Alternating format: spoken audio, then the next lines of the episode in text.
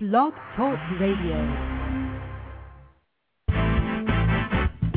Welcome to Truth About Trucking, live, hosted by Allen Smith, a 30-year OTR veteran, business entrepreneur, and motor carrier transportation consultant, specializing in assisting students and new drivers, and pushing forward to raise the standards of the trucking industry. And now, live from beautiful Citrus County, Florida, here's your host, Allen Smith.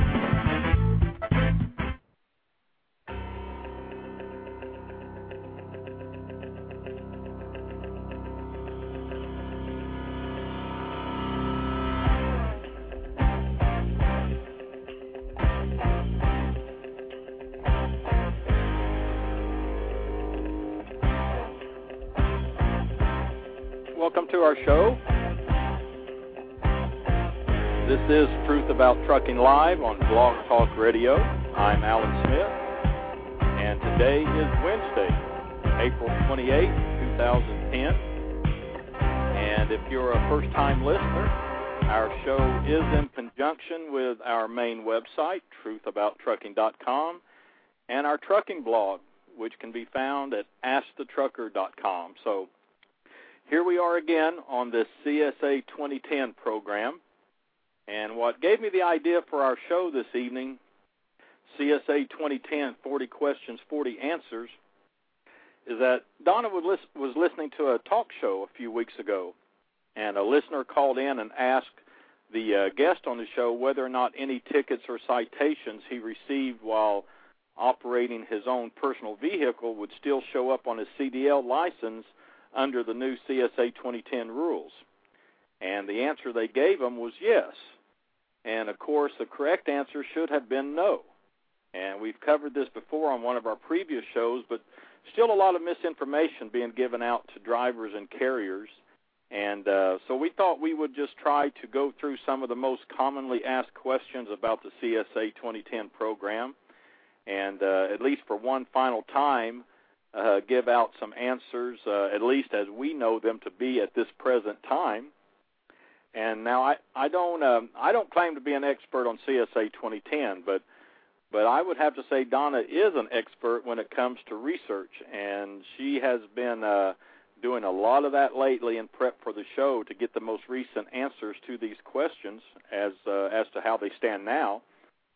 And uh, we've also been discussing uh, this issue with uh, experts on the CSA 2010, and thus the reason for our show this evening: CSA 2010, 40 questions, 40 answers. And and one interesting note I've received lately, I, I thought I would share with everyone, uh, is one sent to me by uh, by Ricky Gooch of PrepaidLegal.com, and you can read more from Ricky's side at prepaidlegal.com slash hub slash Ricky Gooch. But Mr. Gooch wrote me the following message, and I was just going to read it to you. He said, the FMCSA decided to roll out most of the CSA 2010 program without fanfare on Monday of last week after admitting that there were several issues concerning the program, and rolling this out really turned out to be kind of a shock to many in the industry. And he writes that the ATA and others had filed complaints about the system weighing too heavy on drivers and that some rules needed to be addressed before the program started. So the knee jerk reaction of the FMCSA was a startup of the so called data preview, which was in complete contrast to previous statements that the FMCSA would get this program right before they would roll it out. So at the 1st of April, in a press release, the FMCSA gave numbers of over 3,000 stops and inspections in just one state. And more than half of those stops warranted citations, and almost 100% of the balance of those stops were issued warning citations. And since warning citations count against drivers the same as a ticket under CSA 2010, Mr. Gooch writes that it was very clear that the FMCSA program is designed to cause immediate damage to the trucking industry. And attempts to have the FMCSA clarify individual parts of CSA 2010 have been met with statements like the program is still in transition. However, in a recent interview, FMCSA officials recently stated that very few rules, if any, were expected to be changed. And he goes on. Now, listen to this carriers can no longer consider drivers separate from their trucking enterprise. Carriers are judged by the FMCSA point system, which is 80% driven by driver citations and inspections. So if a driver decides not to fight a ticket, he is in fact damaging the carrier he's working for. And I thought that was a, a, a pretty good, interesting point there, and and it's exactly right. It's a very, very good point that he made. And I've written posts, and you may have heard me talk about what a professional driver should not do if ever given a ticket or citation, especially for a moving violation. And often a driver will just plead guilty to the ticket and move on by paying the fine or whatever. Under the new CSA 2010 rule, if a driver simply pleads guilty to the charge, as Mr. Gooch pointed out, this will now hurt the driver's carrier even more under the CSA 2010, under the uh, this new safety initiative. And uh, here on Truth About Trucking Live, we have had traffic attorney Michael Palumbo out of the state of New York advise everyone that the worst thing a driver can do is plead guilty to a moving violation. And we want to reiterate that if you ever receive a moving violation anywhere, you should always fight the ticket with the help of an experienced traffic attorney. Anywhere in the state of New York, that attorney would be Michael Palumbo, who established a website just for this reason at attackthatticket.com and um, it goes right along with what Mr. Gooch was saying in his statement. And so, uh, just here, real quick, just listen to what uh, Attorney Palumbo uh. Here's Michael Palumbo, attorney, former police officer, and founder of AttackThatTicket.com. Support for AttackThatTicket.com has been so overwhelming that I wanted to personally thank you. We have a simple message. Don't plead guilty as charged before you check our website or give us a call. Our website shows you the true cost of the fines, points, and additional penalties you can often receive from the DMV that the court doesn't tell you about. And when people call us and it doesn't make sense to use an attorney, we'll tell you, just pay the ticket. But when you need a lawyer, we really know how to put the law on your side. Look, I'm a former police officer. I've been there. I've used the radar, and I know that at certain times it doesn't work. That's just something you can't learn in law school. When you use us, we charge one low flat fee. You never have to take off time from work. You never have to come to court. We'll do everything for you. So if you get a ticket, go to our website or give us a call toll free at one eight seven seven ninety nine no ticks before you send it in. We'll tell you when you need us, and more importantly, when you don't. Thanks so much for your support. Attack that ticket. So I found it interesting that Ricky Gooch at prepaidlegal.com really said the same thing through so many words that attackthatticket.com states. Don't plead guilty to a moving violation, especially in the state of New York. If you're in New York, first thing you to do is contact attackthatticket.com.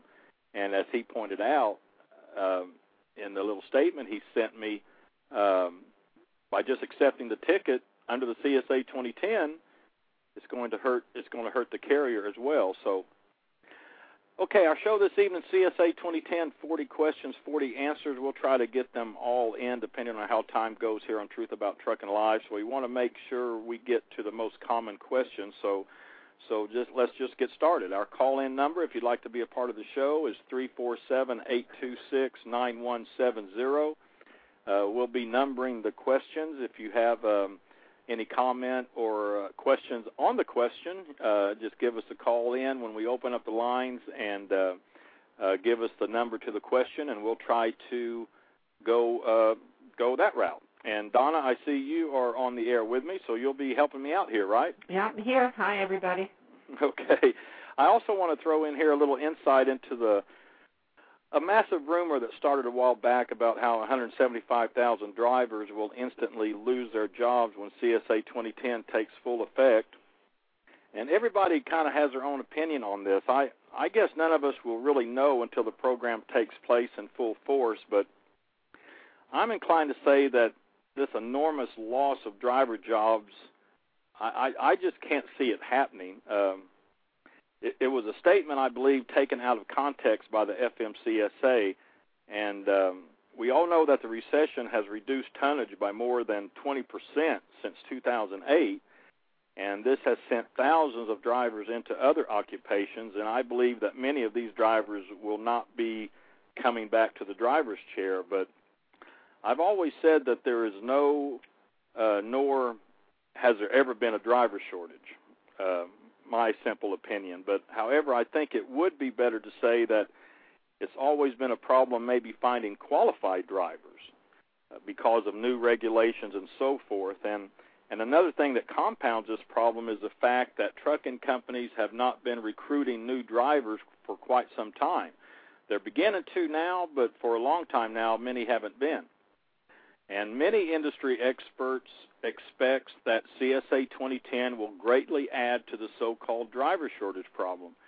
In fact, a few of the larger trucking companies like Knight Transportation and Werner and Covenant and USA and Celadon have said in filings with the U.S. Securities and Exchange Commission that the new carrier safety analysis will adversely affect the driver pool. And then on the other hand, Tom Bray, who really is a CSA 2010 expert with the industry compliance leader J.J. Keller and Associates, has stated that rumors of how badly CSA 2010 will affect the pool of drivers are widely exaggerated. And his exact words were, "There's no evidence that it's going to be as bad as the rumors say." And I I intend to agree, but in all actuality, I guess we all just have to wait and see. Everybody has their opinion. I just can't imagine throwing a program out there that's going to knock almost 200,000 drivers out of a job. But I guess time will tell. And uh, just a little tidbit there on my part. But Donna, let's get started here, and you jump in any time and to add any comments you have, and uh, sure. we'll just kind of share the questions as we go along. How about that? Sounds good.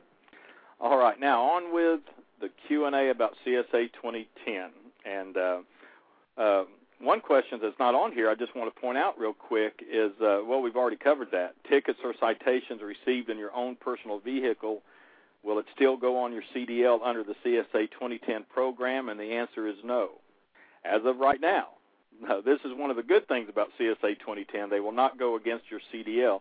And let's keep in mind that this is how we see the answers to these questions right now. And as we all know, this thing keeps changing like every day, it seems. But we're going to give it our best shot here on Truth About Trucking Live. So um, grab over here, Donna. Let's see. Um, I guess really start with a well, the number one question. Uh, most most people will probably already know, but it's a simple question. New listeners listening in, really, what is CSA 2010? And um, so basically, it's an enhanced method to improve the methods used by the FMCSA to detect and correct poor safety behavior exhibited by carriers and drivers. And it's going to it's a program that's going to replace SafeStat and is referred to as SMS, a new safety measure, measurement system. And uh, CSA 2010 is made up of three key elements: measurement, safety evalu- evaluation, and um, intervention. And so basically, that's all CSA 2010 is a new safety initiative to uh, replace SafeStat as the way it stands right now. Yeah, it actually enhances the uh, SafeStat, which is actually part of question number two. It uh, just kind of comparing the difference between the old method of measuring safety performance and the new uh, evaluation. So I guess we could get right into that one. Okay, so the second question, and we'll give the numbers in case anybody later wants to refer to them. Number two, how is it different from the old method of measuring safety performance? So you already jumped in there, Donna. You want to take that one? Okay. Um, SMS is organized by specific behaviors, whereas SafeStat is organized into uh, four general safety evaluation areas, which was uh, SEAs, as it was called. Um, the main difference is that using the old methodology, only the carriers were assessed. Uh, now the drivers are included in that assessment. Uh, before, there were only four broad general areas to detect a need for a company to have a compliance review, uh, which meant that it, this involved uh, a lengthy investigation, usually an on-site. uh, because really less than 2% of all the carriers were reviewed. The, the new method is more targeted and uh, it's categorized, it includes seven basic categories. And that basic actually stands for um, behavior analysis and safety improvement categories. And based on these seven categories, uh, you can actually target where the problems are coming from. Before, only out of service moving violations uh, were a measurement. Now all seven categories are evaluated individually to determine which area the carrier is having the most difficulty. Uh, also, now the violations are weighted and are given values, and, and that's a really big difference. Um, and, and they're weighted and given values according to how serious they are considered in regards to crash risks. Now, I'm going to read to you um, a little something uh, right from the FMCSA site, actually. It's a SafeStat assesses carrier in four evaluation areas Okay. accident, driver, vehicle, and safety measurement. Whereas the CM- SMS measures each entity in six behavioral categories and the crash indicator. So um, I guess basically what it is is it's just taking what they had and making it more uh, targeted towards those seven individual basic categories. Okay, and then another main difference, and we'll speed it up here a little bit, but uh, uh, I think you said too one of the main differences that using the old methodology, only the only the carriers were assessed, but now the drivers are included in the assessment, as most of us know. And Right. uh, but and before there were only, uh, like you said, four broad general areas to detect a need for a company to have a compliance, and because of that, only only less than 2% of all the carriers were reviewed. So now with this new methodology, including the seven basic categories, um, it's going to be more of a targeted for the carriers and drivers alike. Right. Right. They'll be able to see exactly where they're having a problem, which will actually comes into uh, question number three. What are the seven areas of safety measurement? And this is exactly the areas they're they're targeting. Okay. Um, oh, number three, the seven areas. Yeah, the we'll go over those. The uh, uh, unsafe speeding, uh, which is going to include speeding, reckless driving, improper lane change, and inattention. Um, fatigue driving for the they're going to be looking at fatigue through the uh, hours of service, the logbook, and of course operating CMV while ill or fatigued, and driver fitness, which uh, not too many drivers are happy with. Um, on this driver fitness, they're saying it's failure to have a valid and, and appropriate commercial driver's license and being medically unqualified to operate a CMV. Is that kind of all they had on that driver fitness, Donna? Yeah, uh, it, it's actually more uh, according to you know if you're under 21, um, and actually you can you can find out all these definitions right on the uh, FMCSA site, and it gives examples for each and every one of these seven categories in de- in detail. We're just giving you a couple of the examples so you understand. Like the first one was unsafe driving, and that included the speeding, reckless driving, improper lane change, inattention, etc., etc. Uh, driver fitness is more about you know your licensing, your medical card, uh, things like that. Okay, so those are three. The other four are drugs and alcohol, uh, use or possession of controlled substances, alcohol. Pretty self-explanatory. And in, included in that is if you're on a prescription drug and you're misusing it. So that's included in that one also. Okay, and vehicle maintenance, obviously brakes, lights, and other mechanical defects and failure to make uh, required repairs. Improper loading, uh, another problem drivers have with improper load securement, cargo retention, size and uh, weight, and hazardous material handling.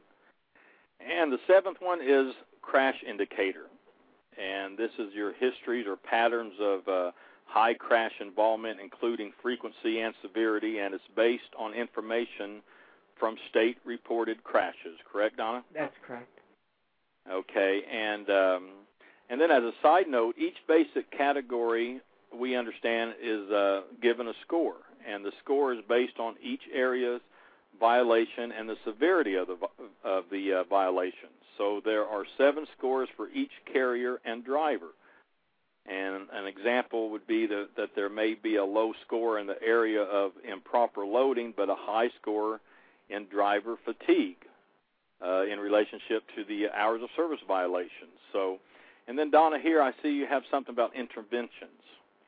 Right. Um, if one or more of the carrier's basic percentiles, and and understand when when uh, a, a, a carrier goes through, when a driver goes through, the carrier's um, profile is right on. They can see the carriers, but they can't see the drivers, but they can see the carriers, and the basic scores and all like that are up there. So, um, but if there's if there's a threshold in one of those seven areas that that carrier is very high, let's say a 90%, uh, the threshold will de- depend on what the FMCSA uh, says that threshold has to be. Uh, but they they can be a candidate for an intervention, and depending on how high or how much over that threshold will determine if it's a warning letter or an on-site uh, investigation.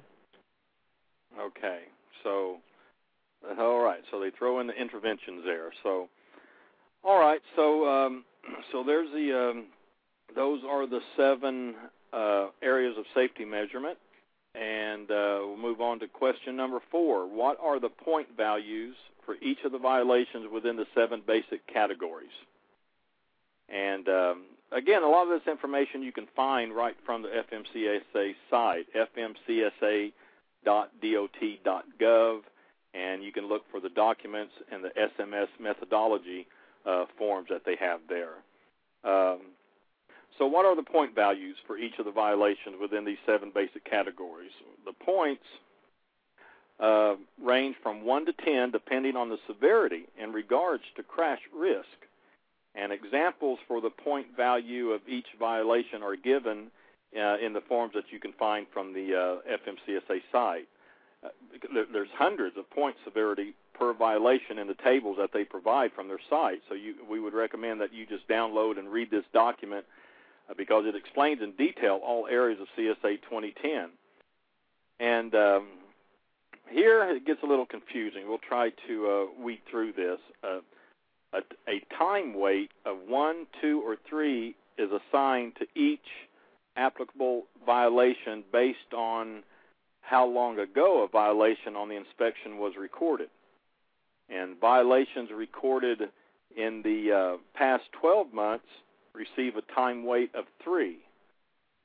Violations recorded between 12 and 24 months ago receive a time weight of 2, and all violations recorded earlier older than 24 months but within the past 36 months receive a time weight of 1.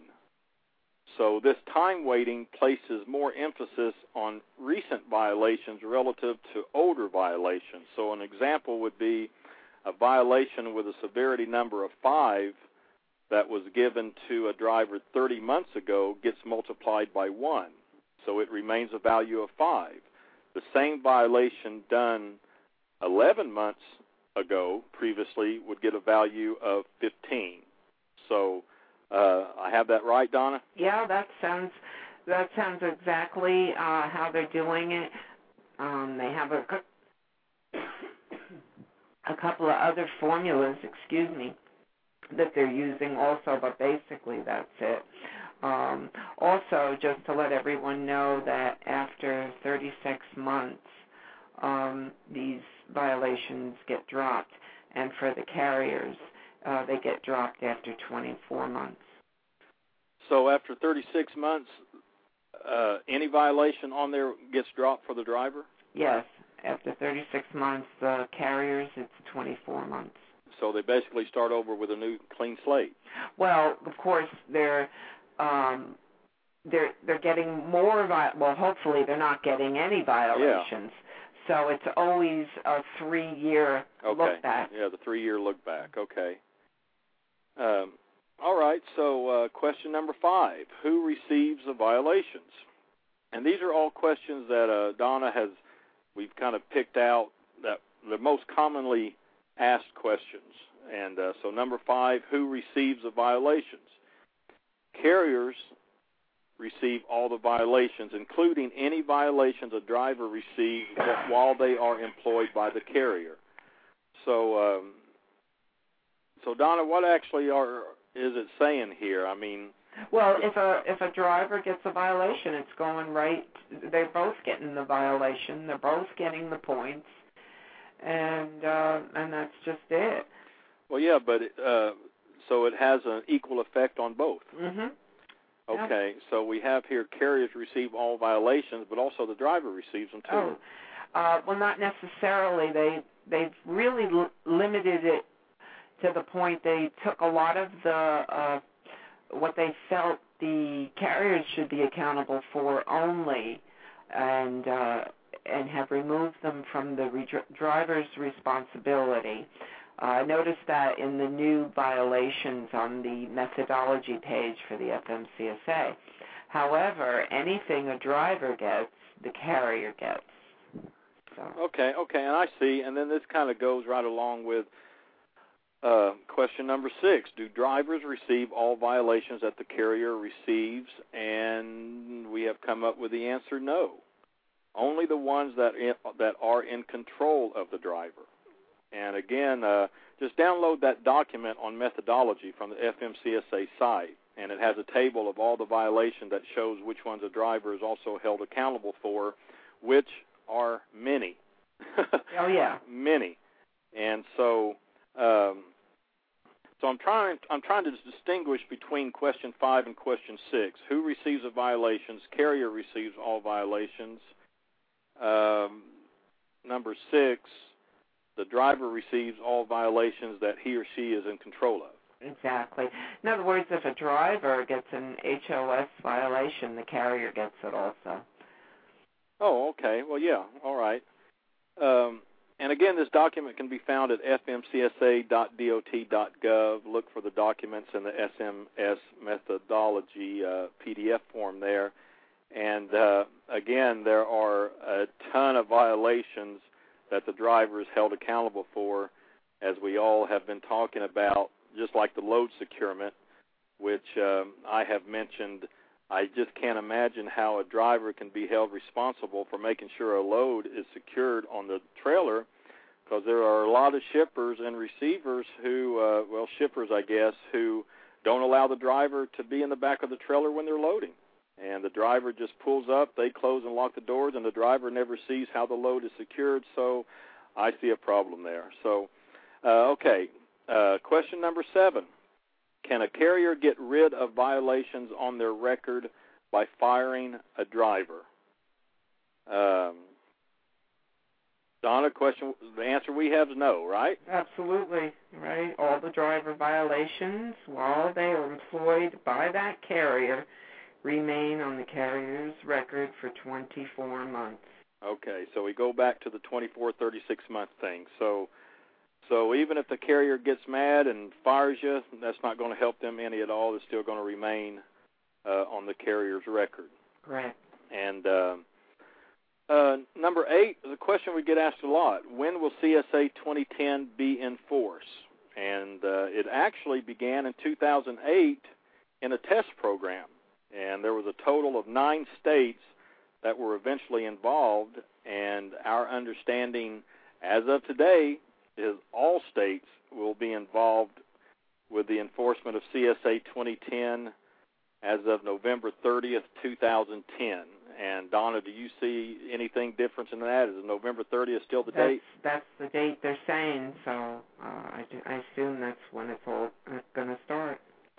All right. Um, let's uh, let's grab a, a call here just real quick. Got a lot of questions to go through.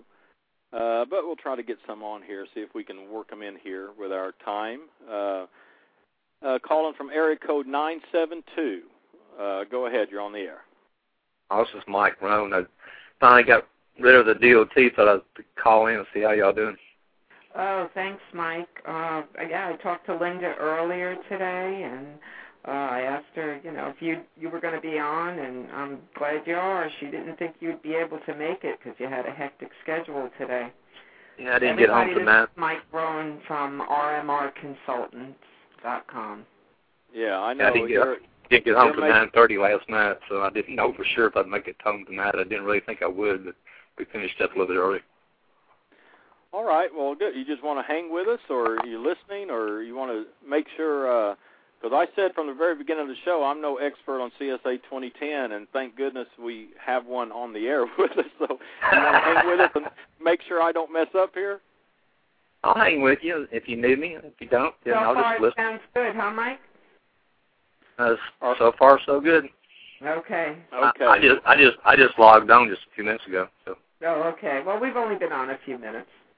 Okay, well, if you can hang with us, that's fine. I'll just leave your mic open, and if you hear something you want to add to, just jump in. So uh, we'll move to question number nine. Will drivers and carriers start from scratch when the CSA 2010 system begins measuring and evaluating carriers?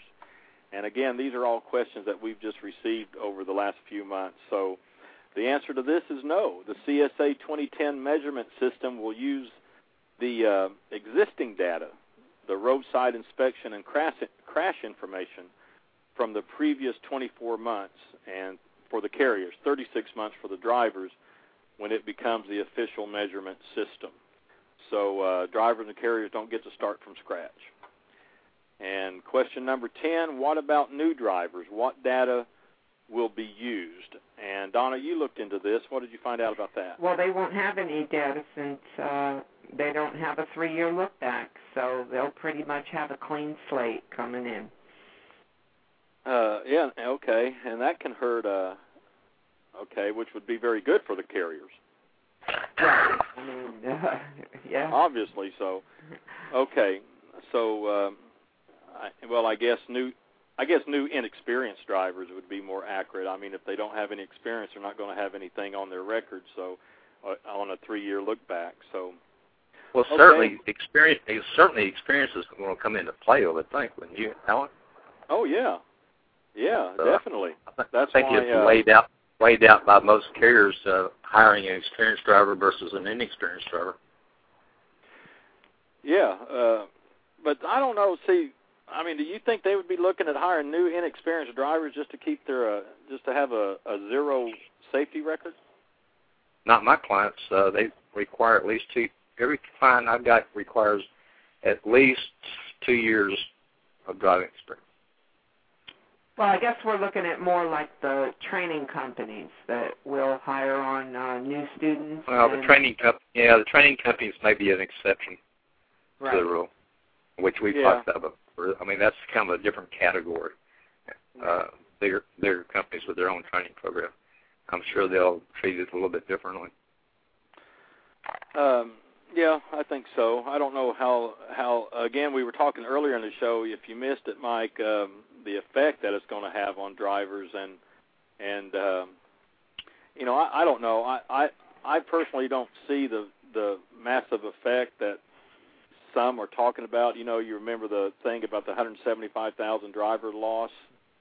Yeah, that came out when the that came out uh oh last August uh whenever CSA 2010 first get, uh, started getting publicized really big and it's on this oh Vertical Alliance website where there's a interview with uh, a person on there that uh, said that 175,000 drivers would lose their jobs, which is not at that point in time. Uh, I don't think it was an inaccurate statement based upon the information that was being put out by the FMCSA because I really felt that they felt that they could declare a driver unfit. But they've clarified that a lot since then, and they're not going to be signing any safety ratings to drivers. Uh, so they're not they're not going to declare a driver unfit. Plus, they're limiting the access to who can see a driver's score only to a safety investigator, and only at the time that a compliance review is being performed at the carrier. So I think they right. made a lot of progress and we have in that. in um, one of these questions in here has exactly all that. Yeah, because we And I- had talked we had talked on the phone with FMCSA about their that, and they and uh, they assured us that that statement was just taken out of context, and it's still floating around the internet. And and I was thinking about you when I see these things, um, Mike, because uh, it it just has to really get under your skin when you see this misinformation put out there. Well, it it does. And I, I tried to attack it at one point in time. There's so many places to, that uh, you have to attack, and unfortunately, I just don't have the time to post on everybody's blog. And Yeah. and here lately, I have to apologize to everybody. Here lately, I just have been uh, totally covered up and swamped on some different issues uh, with my business. I haven't really been uh, keeping up with Twitter and Facebook the way I should be either. So I'm still yeah, around Donna- though. D- Donna, oh yeah, Donna and I was talking earlier that um, um, you know a lot have just kind of stopped talking about this thing because it, it it almost changes daily, you know. So we're trying to cover things that we don't think is going to change, but again, you know, we never know. But we're giving it a shot here. Now I don't. I think down the road that they may change uh, that and be able to declare drivers unfit later on down the road, but they're going to have to do a rulemaking proceeding, in my opinion, because today the Part 385, um, 383, I'm sorry, that deals with uh, the CDL provisions has some disqualifying uh, offenses in it based on the number of convictions, and they would have to modify that. So it's going to be, if they do, you, it'll be well publicized, and there'll be a rulemaking proceeding for everybody's comments.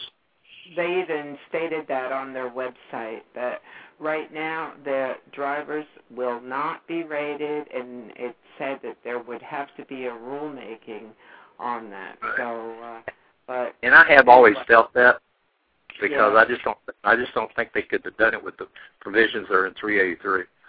hmm Okay. Okay, and um, all right, question number eleven. And I well, we've already kind of covered this. Will violations, citations, or warnings issued against a driver while driving his or her personal vehicle be placed into the driver's data in CSA 2010? Uh, Donna just heard a talk show a few weeks ago where the answer was yes, uh, but the answer is no. The the only data that will be placed into the CSA 2010 database related to drivers will be violations that are noted on a roadside inspection report, and this is only completed when a uh, commercial vehicle and or the uh, driver of a commercial vehicle is inspected, and Correct. crashes and crashes that the driver is involved in while operating a commercial vehicle. So again, this is one good thing because right now, as it stands, you get a ticket or run a stoplight, you have to uh, tell your carrier, and it can go on your CDL. But uh, under the CSA 2010, that's not the case. So. Uh, But it'll still go in your C. Uh, uh, any convictions will still go in your CDL, but it's not. It's not related to CSA 2010. Right.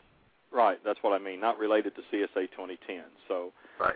um, okay. Question number 12: Will will the severity weighting points for violations discovered during a roadside inspection be assigned to a driver's CDL following the inspection? And Donna, Yeah. what'd you come Yep. up with? No.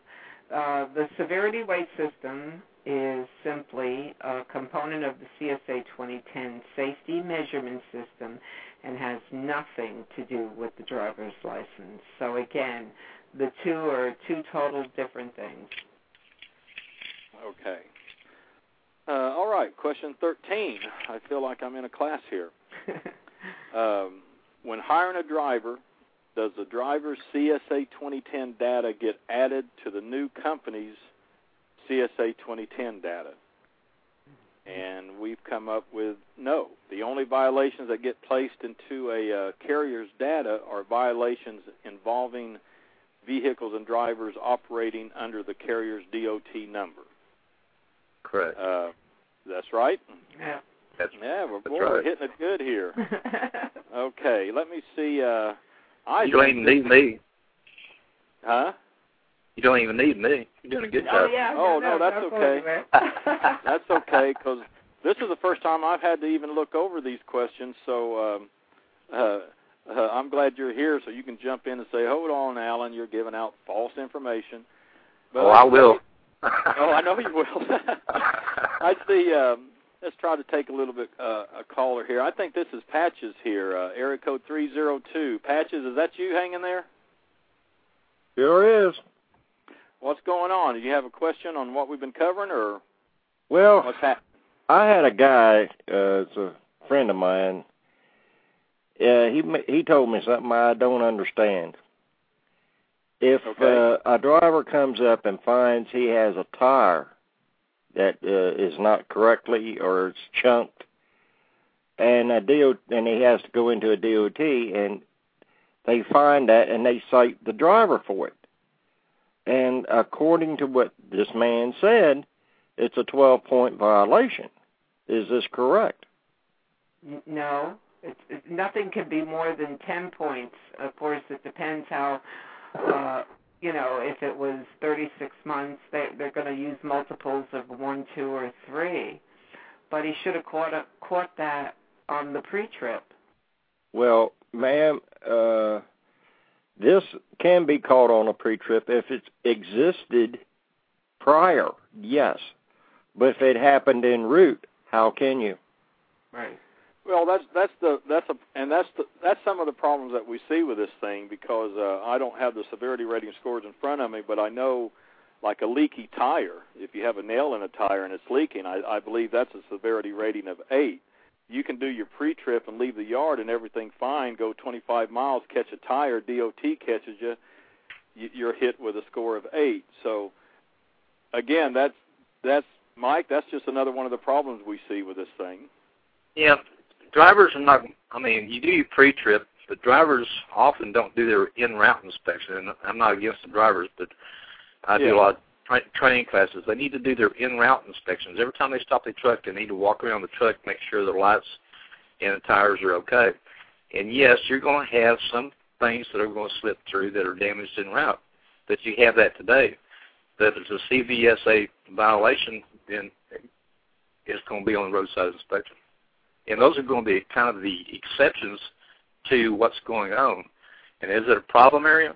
I don't think it's going to be, affect very many drivers. It's not going to happen that often. That's Well, opinion. what I was mainly thinking about is uh, the trailers. Uh, as you know, today, uh, a lot of uh, companies are using uh, oh recaps on the trailers, not the tractors, and Okay. you never know when one of them was going to go. It's an unknown. And Right. if a DOT officer happens to come up behind you when you've got that, the driver's going to get a ticket for it, and that's beyond Right. the driver's control. if if the driver doesn't pull over and get it fixed, he will. Even if he dri tried to pull over, it's still that possibility. Because I've had it happen to me. Well, I, I don't think it's going to happen very much where a DOT officer is going to be right behind you to notice it. Number one, and number two, if it just happened, I think he would give you a uh, opportunity to pull it off the road. Well, I understand what you're saying. I mean, and you always have the exception to the rule. Uh, yeah, yeah. that's where Yeah. I'm coming from. If you've already know know you got that blowout and you pull off onto a, a on uh, off ramp or on ramp to get off to the highway, and the DOT officer pulls up right by, uh, behind you, say ten or fifteen minutes later, and he's already sees you there. That's a, a open invitation to a, a point ticket, and this I'm not saying it's going to happen. I can't say that, but it is a big, especially for some of these new DOT people Well, that's it's trying to make a name for themselves. Yeah, I think That's it's gonna happen. Kind of a kind of hy- hypothetical situation, and I don't think it would occur that often. Could it occur? Yeah, it could occur, but I don't think it's going to be a, a major thing.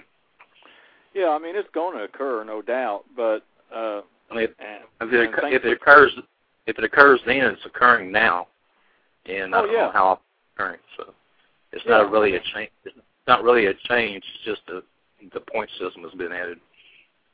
Yeah, the only thing's changing that the CSA 2010 is um, uh, it's going to happen, and this is going to be part of it, and uh, we're we're just going to have to live with it. That's just how I look at it. And will uh, will will an occurrence like that happen? Uh, I'm sure it will, but we're in a new ball game, and so basically that's that's all I have to say. We're just in we're in a new game here. No, and drivers are going to get points. I mean, everybody's going to have some points. That's, that's you know, it's living in a real world. Drivers not going to drive for number of years. I've been driving without any violations at all. I mean, there, there are people that I have talked to, uh, and they've been driving for years, have never had a violation on on a roadside inspection. I mean, that's kind of kind of hard right. to to me to believe, but I do believe them. Uh, but you're gonna have you're gonna have some points on there. But remember, it's on an equalizing effect. With good inspections, will help offset the bad inspections. So if you have Right. a bad thing happen to you, you know they say what karma is, what comes around goes around. Hopefully, you'll get a good inspection that'll help offset it. And if, as long as you're not having repetitive uh, violations of the same category and a whole lot of points, I don't think it's going to affect the driver. And that's a good point, Mike, because that's one of the things we're going to bring up is everybody needs to save all these inspections uh, receipts that they get. Um, that's Oh, going to be even more important than in the past. Oh yeah, every driver should, from this point forward, should be saving all their roadside inspections, uh, good and bad, so they know what's going on in their profile. And when the pre-employment screening program becomes available to the, the public, I recommend that drivers to uh, go ahead and get their profile information. It costs them ten bucks. Go ahead and do it, and make sure that the it's pulling up their data and not somebody else's, because it's a new program and they're not using social security numbers to identify the driver, so there could be some errors in it. And I would just recommend it that everybody do it to find out what is on there initially. Then uh, you can take a look at it. And, and if there's something wrong with it, there's a process that you can go through to get it corrected. Right, and we'll go through that. Yeah, and uh, uh, thanks, Patches. Appreciate the call in. We, we've got 40 questions. We're at 13, so let's move on to uh, question number 14. And um, uh, uh, this is a good question. Will, will violations and crashes stay with a driver who continually jumps from company to company? And unfortunately, the answer is yes. If a violation is determined to be one um, that the driver was was responsible for or could have prevented, uh, it will be placed in his or her personal data as well as the carrier. So this personal data stays with the driver no matter what carrier the driver is working for. So this uh, jumping from carrier to carrier is not going to help you. And question number 15, where will violations involving owner-operators operating under our DOT number, uh, wait, where will violations involving owner-operators operating under the DOT number show up in the CSA 2010 system? Um, that's a question you received, Donna? Yeah. Okay. And uh, that's any violation involving involving a vehicle or driver operating under a carrier's DOT number will be assigned to the carrier. And this includes the violations involving owner operators operating under a carrier's DOT number. Now, if the violation is one that the driver is responsible for or could have prevented, the violation will also be assigned to the driver, and in this case, that would be the owner operator. So uh, he could get both of them if he's the driver and the operator. Yeah, so there's really no difference, really. The owner operator, the company driver, I mean, it's all going to work the same under the CSA 2010. Right. Uh, question 16 Are there any violations that only the driver is held responsible for? And uh, now we've come up with the correct answer as no. And we have all violations are assigned to the company. And if the violation is one that the um, FMCSA has determined that the driver was responsible for or could have prevented, like we keep saying, the violations will also be placed into the driver's data. Um, you verify that any Donna violations that only the driver is held responsible for? No, carrier gets all of them, no matter what. So basically, what it is is the carrier gets everything, and the the driver, well, they get a lot of them. I mean, it, they don't get that much of a break, but uh, the carriers get everything the driver does, and the driver doesn't necessarily get everything the carrier does. So. Uh, Hmm, okay. And, and just a just a comment on that, Allen. If you have a Yeah. bad carrier out there that's not complying with the regulations, and they have, uh, say, uh, 10 to 20 drivers, it's not going to take long for that carrier to start building up a lot of points to get on the radar screen. So they're going to have to change the way that their behavior in order to clean up what they're doing, or they're not they're going to be uh, really inundated with the interventions from the FMCSA. And Mike, can, well, can you give me a like an example of what something like that would be? Like, what would the carrier be doing? Oh. Let's say you had a carrier. I mean, this is just hypothetical, and I'm sure Uh-huh. May or may not exist, but if you had a carrier that's telling drivers to take a load anyway, uh, the, either the vehicle is bad or if they're out of hours already, but the carrier is trying to intimidate the driver to take the load anyway, they don't have hours, and the drivers start getting stopped and they start getting written up for it. Uh, some of the hours of service violations uh, are not out of service violations so that they're not showing up on the radar screen today, but under CSA 2010 they will. So a carrier that's forcing the drivers out without hours and it starts showing up on roadside inspections, and they're going to start accumulating a lot of points real fast. Well, wouldn't that still go against the driver under the uh, one of the seven areas of safety measurements? Measurements. Right. I'm, the, I'm just the fatigue Yes. driving. Yes, it will, but I'm just saying it'll be compounded if that driver, if that company has 20 drivers and they're forcing all 20 drivers out, and half of them are getting caught. That means Okay. that carrier's getting points I from all the, the 10 the 10 drivers. He's So they're going to get on the radar well. screen. Right. Yeah, so they're going to pop up. They're going to pop up That's on the radar one of the screen pretty things. quick. Yeah. Okay. That's, that's, Do what, Donna? I said that's one of the good things because if if you look at that methodology sheet and uh, actually Allen you put those snapshots up on the Ask the Trucker blog today Mm-hmm. it actually highlights on each one of those BASICs uh, in either red or yellow a threshold and it would be the fatigue driving and that would stand out like a sore thumb to the in uh the roadside inspectors if you know they see wow you know we better check these logbooks. It looks like this company uh you know has a problem with their with their drivers in this area.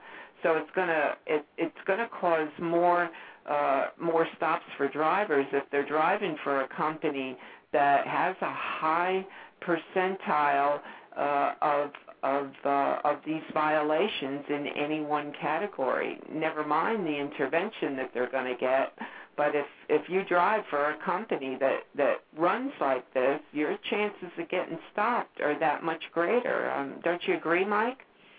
yeah, their inspection value is going to go up. There's an inspection value assigned to each uh, carrier, and it's grouped by categories of points, whether it's uh, let the let I mean, no inspection or optional or inspect, and I think there's another category in there that's kind of basically the point. And uh, the point is that when when uh, DPS trooper or uh, go to a scale house, they see your company name, they pull it up on the computer, and it tells you to inspect the carrier. Then they're going to be pulling more uh, drivers in for inspections. So Does that make sense? Yeah. Does that, does that make sense? yeah. Oh yeah, yeah. All right. I mean, um, and it, it's probably be compounded with CSA 2010. If they, uh, I would think the inspection values would uh, pop up real fast too, or uh, values would go up pretty fast. oh yeah. Okay. Uh, question 17. Will and this is a good question. Will warning tickets be counted against the driver and carrier under the CSA 2010? And we have to say yes. A warning ticket will hold the same um, severity points as a violation towards the driver and carrier. So um, that's that's probably not going to make too many drivers happy if you get a warning ticket, but it's still going to count against them, huh, Donna? Well, that goes right uh, along with question number 18, which is can you contest the warning? And and you can't. Um, you're almost better off getting the the citation uh, than the warning. And uh, here, you know, we have uh, if either the motor carrier or driver can demonstrate that the violation did not exist, then the court will dismiss it. Well, if there's no violation, there's nothing to contest, so it's just going to go on your record. I mean, are you finding people upset about that? I would think the carriers would be very upset about that. Well, Like would I said, think. it's gonna- Yeah, it's going to get the carriers brought up on the radar screen real fast because they're not out of service violations, but they are violations. And as far as taking stuff taking stuff off of the uh, take, getting violations taken off, even even if a court dismisses it, that is not grounds for getting it taken off of the uh, CSA 2010 profile.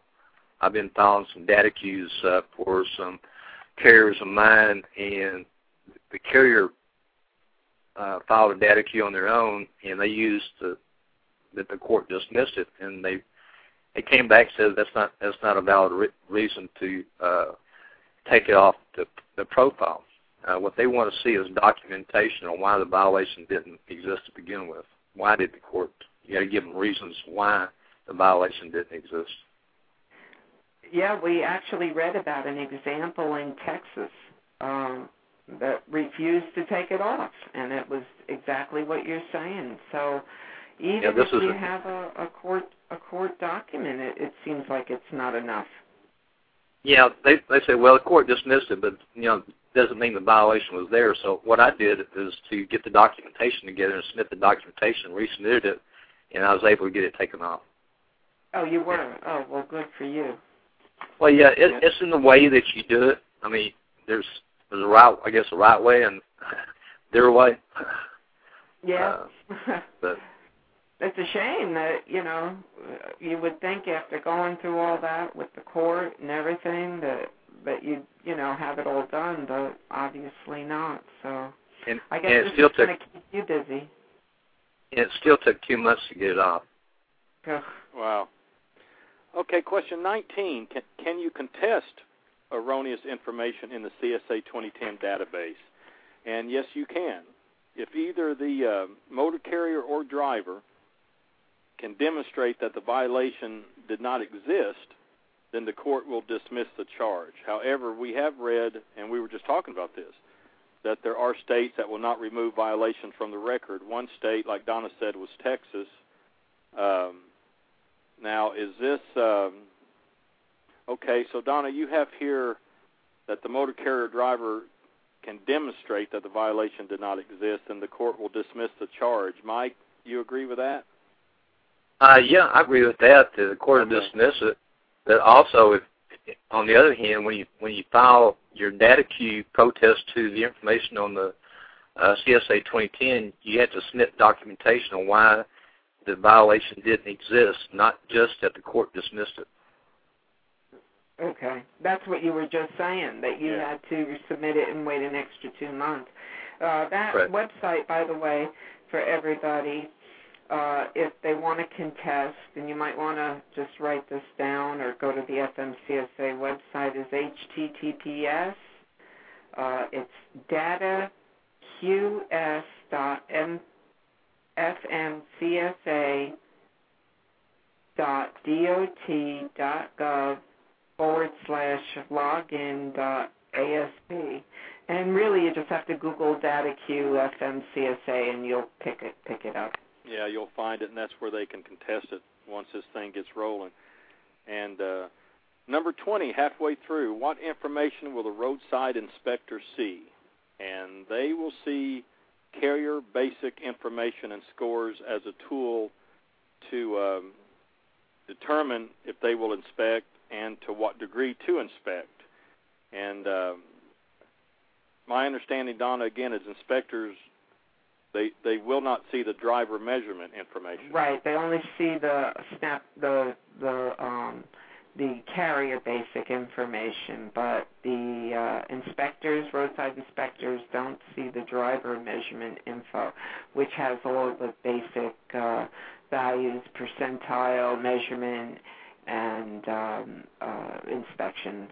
Uh, is that correct, Mike? I mean, that's pretty much what what it said on Yep. uh, on the site. Yeah, that's correct. That's correct. They'll be able to see the carrier profile information, and that way they can determine whether or not if there's a specific category they should be checking for. they'll be able to see the pa- past violations, so they can do a uh, targeted inspection on the carrier as well. Okay, good.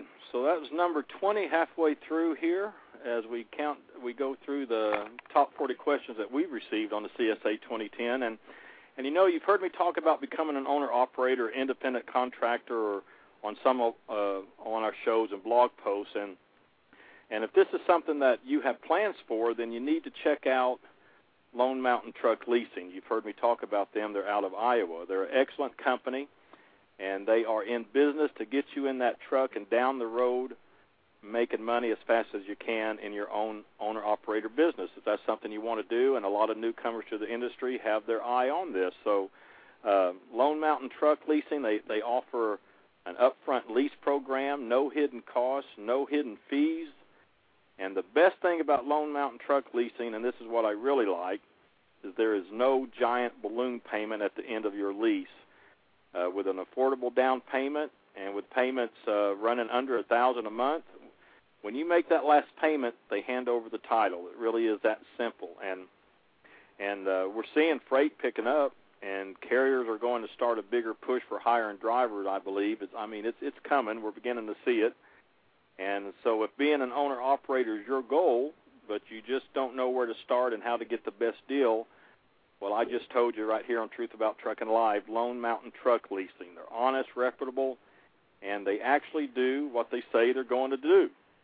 And they'll even help find you financing if you need it. So check them out at lonemountaintruck.com and be sure to tell them that Allen at Truth About Trucking Live Talk Radio sent you. So lonemountaintruck.com, in my opinion, the only way to lease a truck – uh, really good company. So I wanted to get that in there because I know we have a lot of wannabe owner operators out there.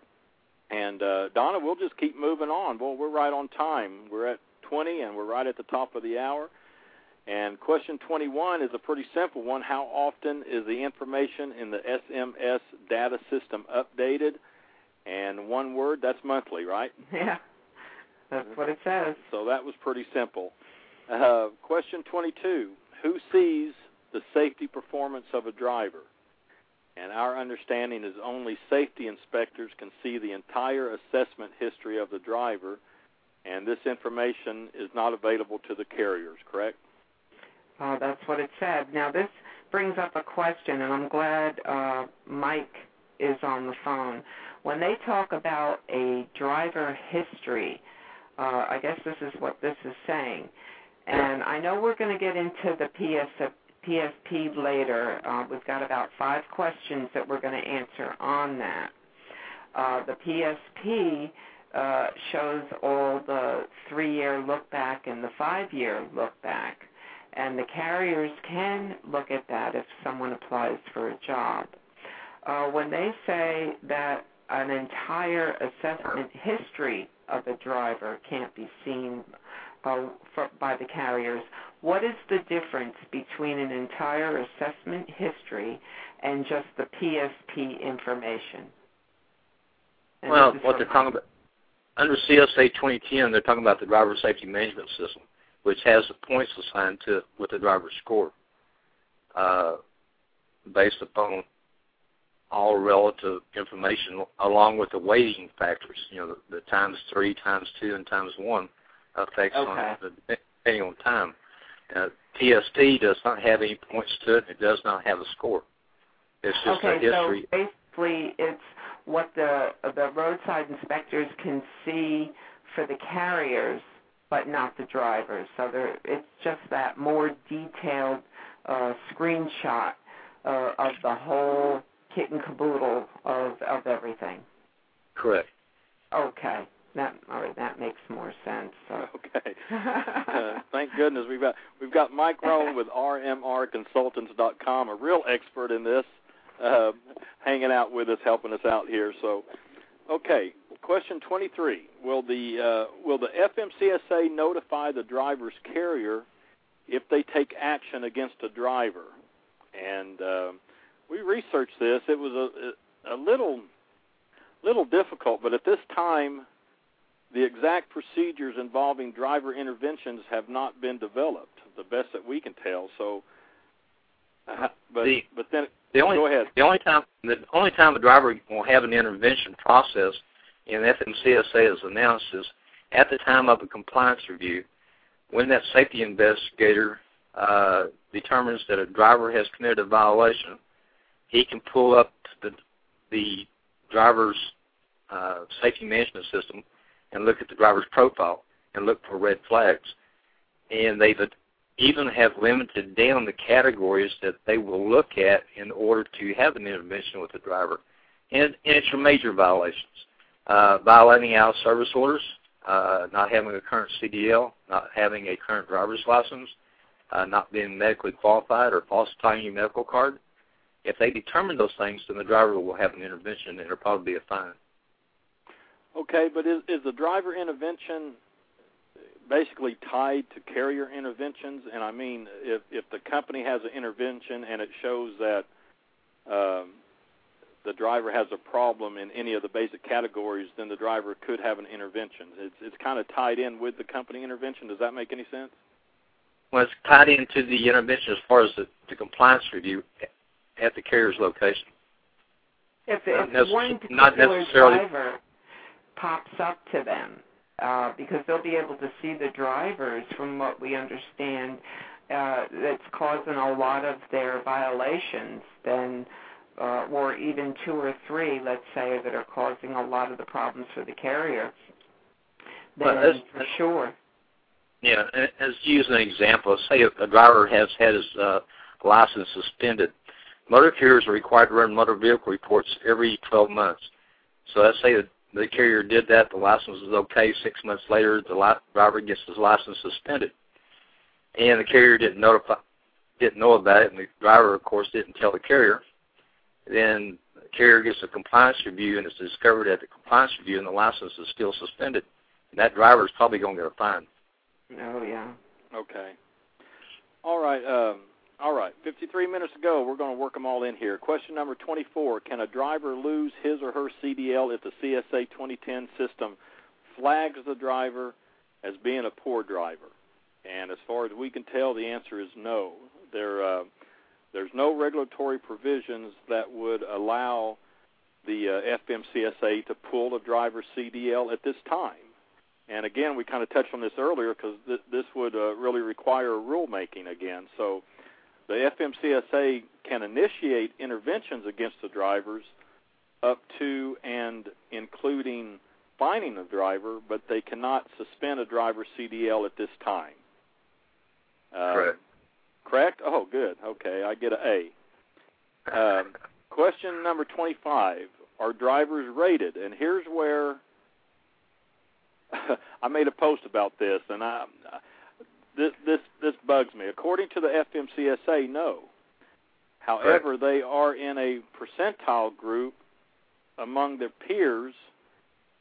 And Donna, I always I always just look at this and say yes, they will be rated, but It's it's Uh, technically not the same kind of rating that um, the uh, what is that the SFD, the Safety Fitness Determination, which is uh, being developed right now. Uh, in other words, the carriers can be rated. Uh, presently, they're being rated as satisfactory, conditional, or unsatisfactory.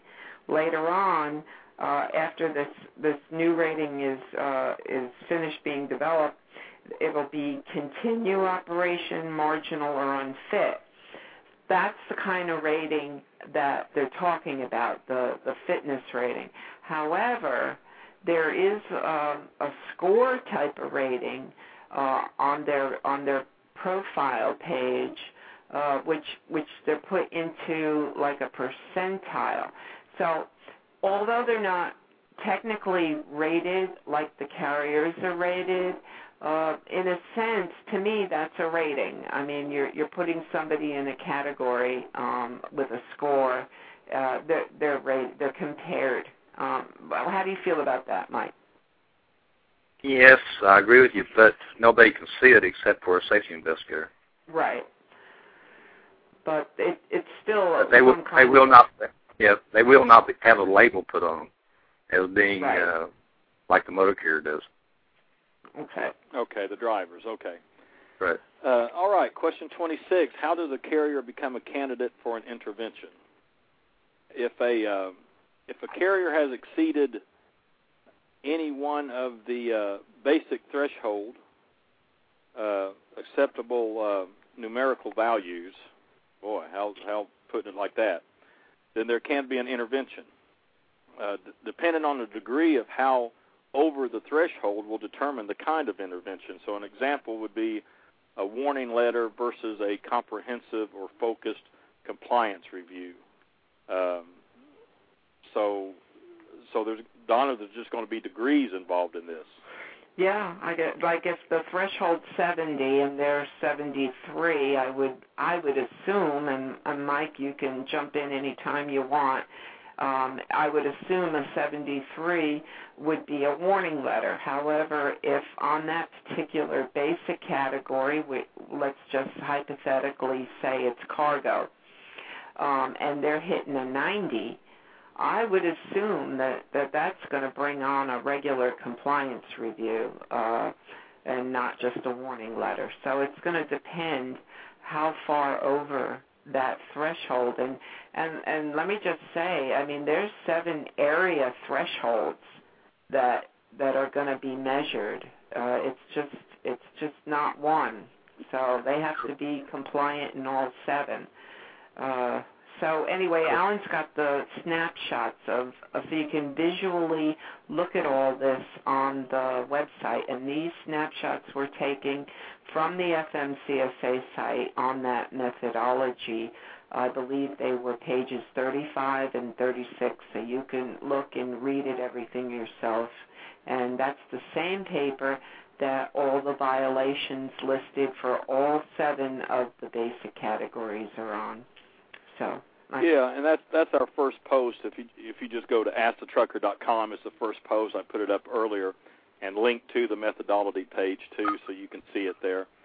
Um, okay, question 27. Is there? Well, this is kind of self-explanatory. Is there a greater chance that you will be pulled in for an inspection inspection if your company has a poor safety record?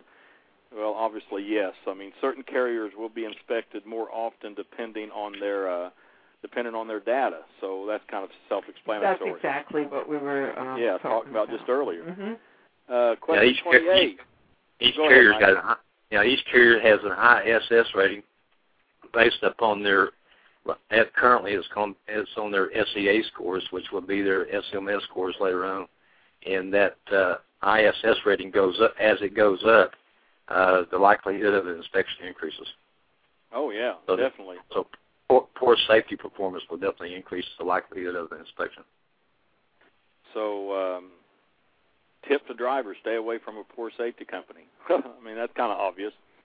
Yeah, Question if drivers 28. want yeah, if drivers are looking for a job, they need to go to the uh, data and look at the car- and check the check the carrier out to find out uh, what type of problems the carrier's having before they make a decision to go to work for them. That's number 28. Yeah, that's that's I'm actually the that's the next. Well, I don't have. I have not previewed your questions, so I'm sorry. Yeah. That's right. I'll just keep, I'll just sit here and listen. You're you're you're stealing my thunder here, Mike.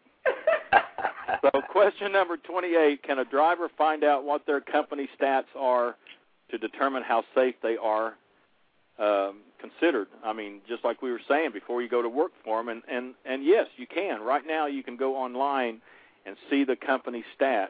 Um, you can go to, um, uh, forget the HTTP thing, that's always there, but go to ai.fmcsa.dot.gov or just simply type in Google SafeStat, and uh, you'll be able to uh, to monitor the site. And I mean, it's real easy to find, but you can actually see what your company stats are before you determine if you want to uh, go to work for them. So, uh, just like we were just saying. Is that the site you were going to recommend, Mike? That's one of them. You, you can also go to SaferSys, S-A-F-E-R-S-Y-S dot org. It'll take you to the same website. Oh, that's a whole lot easier. What was it again? Safer, S-A-F-E-R-S-Y-S dot O-R-G. Okay, safer S- S-Y-S dot org. Okay, that's a whole lot easier. You can go there and see what the stats on the company is. And, yeah, the, uh, the first now the first page you come to, you'll click on carrier profile, then you put the carrier's name in it, and it'll bring the carrier up, and you can uh, access the information. Oh, okay. I'm going to play with that a little bit later. And Donna, you were just talking about this. Question 29. What is safety fitness determination (SFD)? Oh yeah, we we kind of jumped into that earlier. Um, that's like the rating system for the for the carriers, and that's what we were saying. Drivers aren't going to have um, like a label to them, but the the carriers are. And um, presently, they're still using satisfactory, conditional, or unsatisfactory. But later on, they're going to be using, uh, let's see, continue operation, marginal, or unfit. So it's just going to be a terminology change that actually has the same uh, same meaning. Well, and I know the carriers are upset about those uh, the changing the the names of those ratings. They they say that that they really ha- are much more detrimental, like conditional. Uh, they feel it's more of a neutral type of uh, uh, rating name rather than the the word marginal. It, it gives more of a negative connotation in a person's mind when they see the word marginal. Well, what what about unfit? Yeah. yeah same, same thing as that. I mean, but yeah, uh, it, there's there's a little bit more to it than that. Under, under the present ratings that that you were talking about, they can only be changed by a compliance review in the uh, under the at the current time, and only when a uh, carrier has a critical or acute violation in a category. When they change it, the SFD over to the uh, new ratings, the ratings will be able to be changed based upon roadside data inspections and not a compliance review. That's a big okay. change. So they can change them. Um, so they have finished developing this system, and they can change a, a company's rating right now at this at this time, or, or when is that going to take effect? At, at this time, they can only do it by compliance review, as I was talking about. They're going to have to have a rulemaking proceeding to change uh, Part 385 for them to be able to reassign a carrier a different rating based upon the uh, roadside inspections. That's where the new ratings come in. The proposed new ratings will come uh, in under a rulemaking proceeding, which is supposed to come out sometime this uh, summer or fall. Okay. All right. It, it, when, when that when that happens, a carrier's safety rating could change on a monthly basis. On a monthly basis, yeah, because it's going to have all those uh, roadside inspections, and if they're updating the SMS monthly, I mean, it can just vary uh, with the winds, really. I mean. I mean, that's what they have. That's what they have proposed right now. Uh, it could change, as we all know, things do change. yeah, that's what we said in the beginning of the show. Everything we're saying here could change, but. Right. Uh, qu- question 30. What is the pre-employment screening process? Another question that we've, at, we've been asked. And uh, the pre-employment screening process, the PSP, really a law that was mandated by, by uh, Congress. And uh, it's a screening tool that allows motor carriers and individual drivers to uh, purchase driving records from the uh, Federal Motor Carrier Safety Administration's um, Motor Carrier Management Information System. And the records are available for uh, 24 hours a day by um, web rec- re- uh, by web request. I guess that's the only way you can get it, Mike. Correct. And okay. there's a website set up for it. Uh, it's not uh, available yet, but it, it's in the working. Uh, motor carriers have to pre-register for it, and what they're telling us is it takes about two weeks for a motor carrier to be approved to pull the information. The drivers won't have to be pre-approved. They do not have to pre-register. So when it does come available, drivers will be able to pull their scores or and their drivers can do that now, right, Mike? No, I don't think I have not seen that the PSP is available right now. The oh, PSP website, even for the drivers, they okay. they can get their they can get their information by filing a Freedom of Information Act, but as I have not heard that the PSP is operational to be able to get information off of it yet, unless you have heard something I have in the last week or so. I've been, like I said, I've been pretty tied up on other projects. But on February 24th, the website came available, and motor carriers were urged to pre-register. Uh, in, I'm sure there's going to be a big press uh, release when it does come out, uh, when it's uh, operational. Yeah, I think you're right. I think they still have to submit a Privacy Act request. Uh, I think we get into that a little bit later too. So. Uh, yeah, uh, there'll have to be a release to the carrier to be able to get it, and it can only be done on new hires. I'm sure I got one of your questions there. oh, that's okay. Sorry.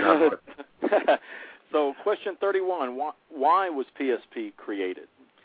Um, well, developing a system to make uh, safety performance information uh, electronically available for pre-employment screening purposes was mandated by Congress in the um, well, you've got it all here in the Safe, Accountable, Flexible, Efficient Transportation Equity Act.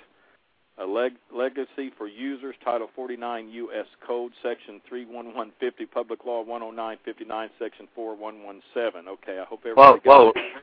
I, I didn't get that, yeah. Uh, so uh, I just did that off the top of my head too. That's amazing.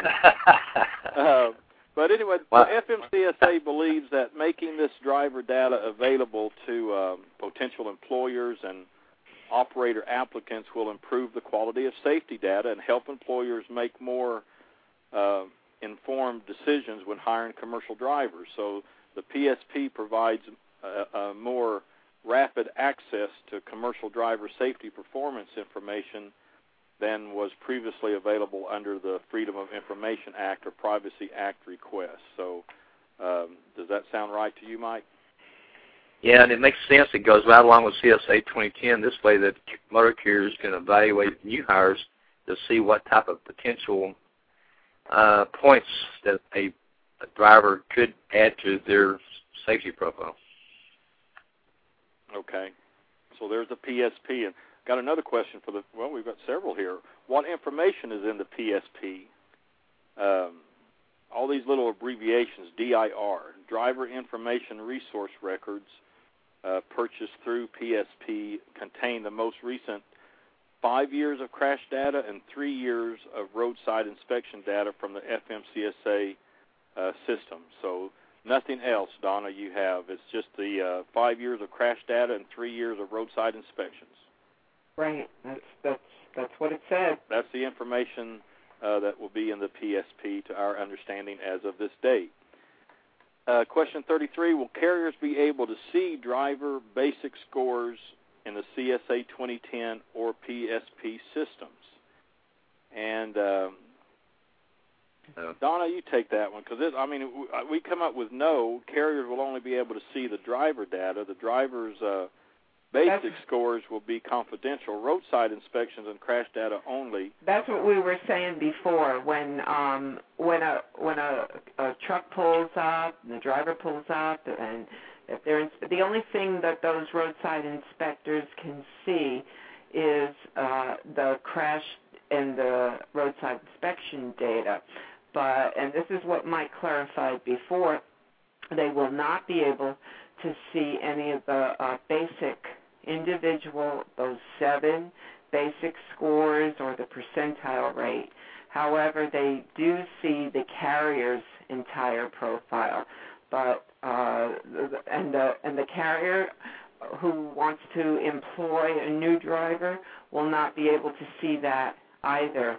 Uh, a safety in, inspector is the only one who can see that, and that's that's exactly what we went over uh, before Mike clarified all right. that. Okay. Uh, question 34: Can an employer request a PSP for an existing driver? And uh, the answer is no. Only for a driver that is applying to be hired, and they also have to have written consent from the driver applicant, right? Yeah, that's it. Correct. Okay, so there's some privacy issues there. So uh, only for a driver that's applying to be hired, and they have to have written consent from that driver to to pull uh, the PSP information. Right. Uh, and here's what we were touching on earlier, Mike. Question 35: Who can receive a copy of the PSP? Uh, drivers, drivers, um, you can receive uh, your own uh, through PSP for a uh, I guess a ten dollar fee, NIC Technologies, Mhm. or uh, or contacting the FMCSA and submit a Privacy Act request, which we were talking about earlier. And carriers can request a copy of a driver's PSP information through the PSP site for the sole purpose of pre-employment screening only. But again, they must have driver written consent. So we've got that down, right? Right, and they're going to be, and the carriers can be held with some confidentiality rules too, under the uh, Fair Credit Reporting Act. Yeah, that's why we were touching on because drivers Yeah. they you know they have they have these uh, privacy issues that they were concerned with. So uh, we wanted to make that clear that they have to have the written consent. Well, also I want to make it clear. I mean, if the driver gets his own profile information off the PSP, and he gives it to the motor carrier, what happens to the confidentiality? Once that driver turns loose of his information willingly to somebody without a release, then that information is no longer confidential. That's true. You want And they, to be they could careful. really give it to anybody. they, they, so be careful about doing that. And those are the only two people that will be, be able to get information from the PSP. Insurance companies will not be able to get it, and third parties will not be able to get it. Third parties can order it, it's going to go directly to the carrier. The third parties will not be able to see the data. I've already tried.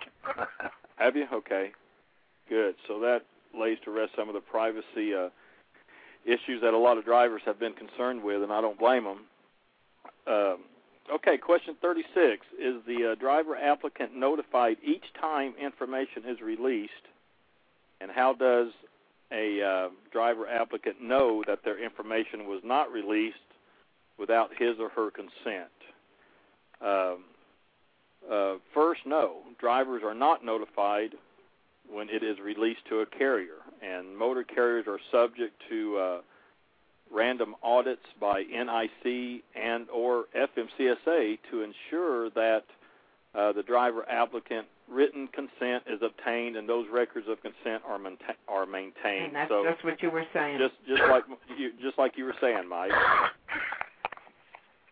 Um, okay, so that's uh, clear that privacy issue up. Number 37, will non-motor carrier entities such as, well, dadgummit, Mike. I know, I'm, bad. I got one more comment on it. Go ahead and ask the question. I got another comment on it, though. Well, I mean, you haven't even seen these questions. How do you know these things? Question Well, number you know, 37. I, I know Donna. Oh, okay. Will non-motor carrier entities such as insurance companies be able to access this information? Well, Mike has stolen my thunder, so we all know that the answer is no. The PSP is solely for the purpose of conducting pre-employment screening. Okay, Mike. The only other comment I got is if, like, I'm a th- I'm a third party to a lot of motor carriers. I act as their drug testing consortium. I can get drug testing records. Uh, there's a possibility that if I had a power of attorney from my clients, that I could go submit that power of attorney to uh, NIC and be able to see the information for my clients on their behalf. That's the only way that I can see that the information would be re- released to anybody than the motor carrier. But in that case, the motor carrier would give uh, authority for that person to receive the information and act on the motor carrier's behalf and still be held uh, subject to the uh, confidentiality rules. Right, and and even in that case, the driver would have had would have given his permission anyway, right? Correct. Right. So there again, it still falls on the driver really kind of having control over the privacy issue. But yeah, I see your point. Um, okay. I mean, there's always there's always around some way around some things. And that's something that I had thought about the other day. So Yeah, yeah, that's a good point. so it's the I'll let- uh, power of attorney you would need. Is that correct? I think I'm gonna I'm gonna try it on one of my my clients' behalf and see if see if it works, just for the heck of it. Okay, so uh, uh, well, it sounds reasonable to me. But uh, question 38: What if you find wrong information in your PSP record, or a driver contests the information uh, in their PSP record? Um, all all requests to uh, correct information uh, has to be handled by the FMCSA uh, Department of Transportation. And the uh, again, I think we kind of went over this a minute ago, Donna. The website for data correction is the uh, dataqs.fmcsa.dot.gov. Um, was that the same thing we were talking about? Oh no, that was the uh, the correction. Seeing the company stats. Yeah, and uh, an easier way you can just you can just Google data data QS FMCSA, and uh, you can find out um, correct any wrong information that's on your PSP record. So uh, again, that's that's done through the website there. Um, okay, question number 39. We're getting there. How does CSA 2010 affect Canadian and Mexican carriers? We've been asked this before too. So, uh, Donna, you looked into that, didn't you? Well, basically, as long as you have a DOT number, you're involved in CSA 2010, and that includes if you have one truck or a thousand trucks or or wherever you're you're domiciled. Um, however, only accidents and violation that occur in the United States will be counted in the data collection and in the evaluation system. The same is true of United States carriers operating in Canada or Mexico. Only uh, violations that occur in the U.S. will be counted in the carrier's data and evaluation. So it's it's just everything happening in this country only. Well, that makes sense since I mean it's uh, CSA 2010 well, is for the U.S. So if uh, we can operate under can- Canadian hours of service rules, that's only fair, then, right? yeah, yeah, right, right. Uh, okay, good.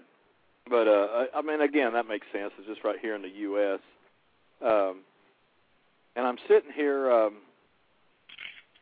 just pushing things out of my way here. It, it it reminds me of how disorganized things can become inside the truck at times, and I wanted to I wanted to get this information out again too because I've got a lot of people that's really liking this thing, and uh, my friend Barry has it in his truck, so I wanted to be sure just to point this out again real quick. I mean, we stick things here and there in the truck cab, and then we're trying to locate them when we need them, and then there's this there's this um, great new little organizer, as I call it that can be used anywhere, even in that semi truck, to to help get things a little bit more organized. And and you may have heard about this. We've talked about it. The tree frog pad.